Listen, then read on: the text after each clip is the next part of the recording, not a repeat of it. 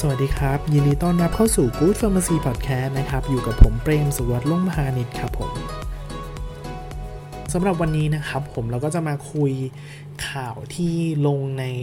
เว็บไซต์นะครับ bloomberg.com เป็นข่าวเกี่ยวกับประเทศไทยเนี่ยครับผมเขาบอกว่าประเทศไทยเนี่ยเป็นประเทศที่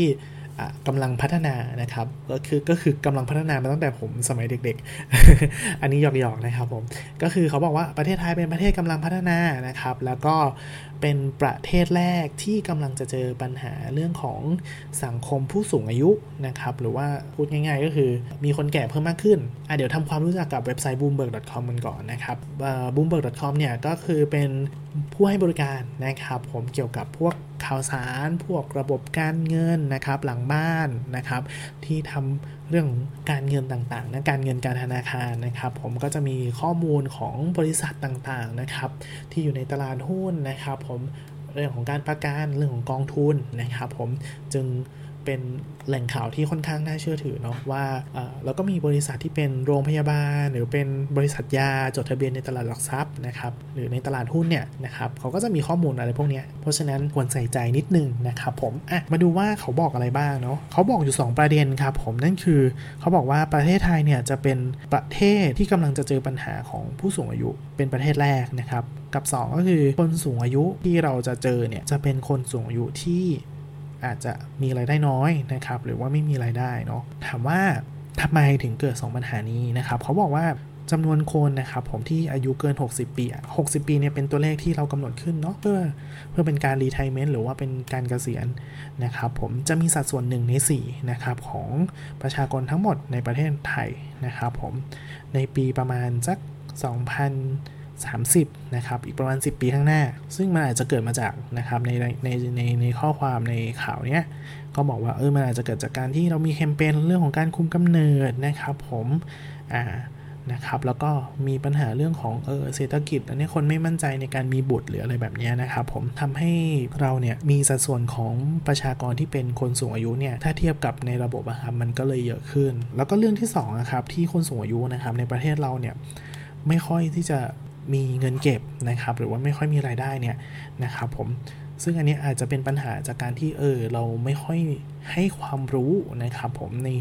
ส่วนของการเก็บเงินการลงทุนนะครับต่างๆ โอเคครับ เล่าข่าวไว้ประมาณนี้แล้วกันเนาะนะครับ ดังนั้นนะครับประเด็นที่เรา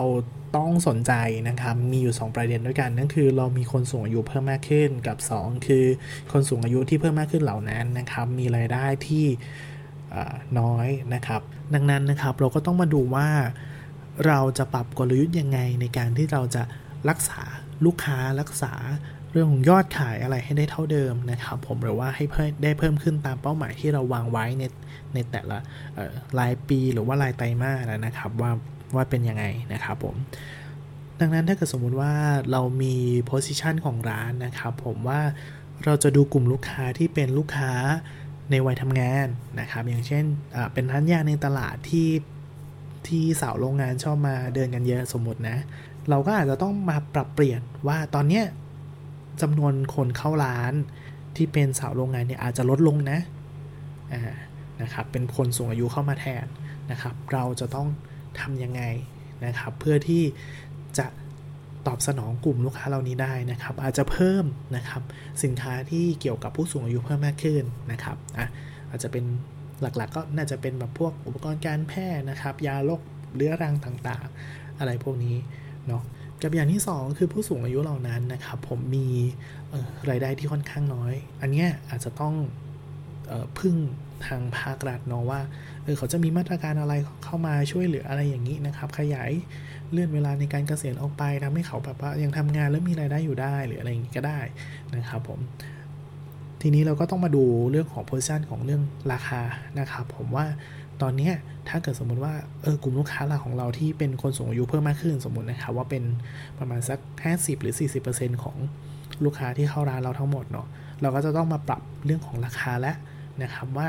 เออตอนนี้แพงเกินไปหรือเปล่าเขาเขาสามารถจ่ายได้ไหมนะครับผมเขามีรายได้ต่อหัวประมาณเท่าไหร่นะครับผมในในเขตหรือว่าในชุมชนที่เรารับผิดชอบเนาะเพราะฉะนั้นนะครับผมมันอาจจะเป็นอนาคตที่เรียกว่าไม่ใกล้ไม่ไกลเนาะอีกประมาณสัก 10 ปีเนาะนะครับเพราะฉะนั้นเราก็ต้อง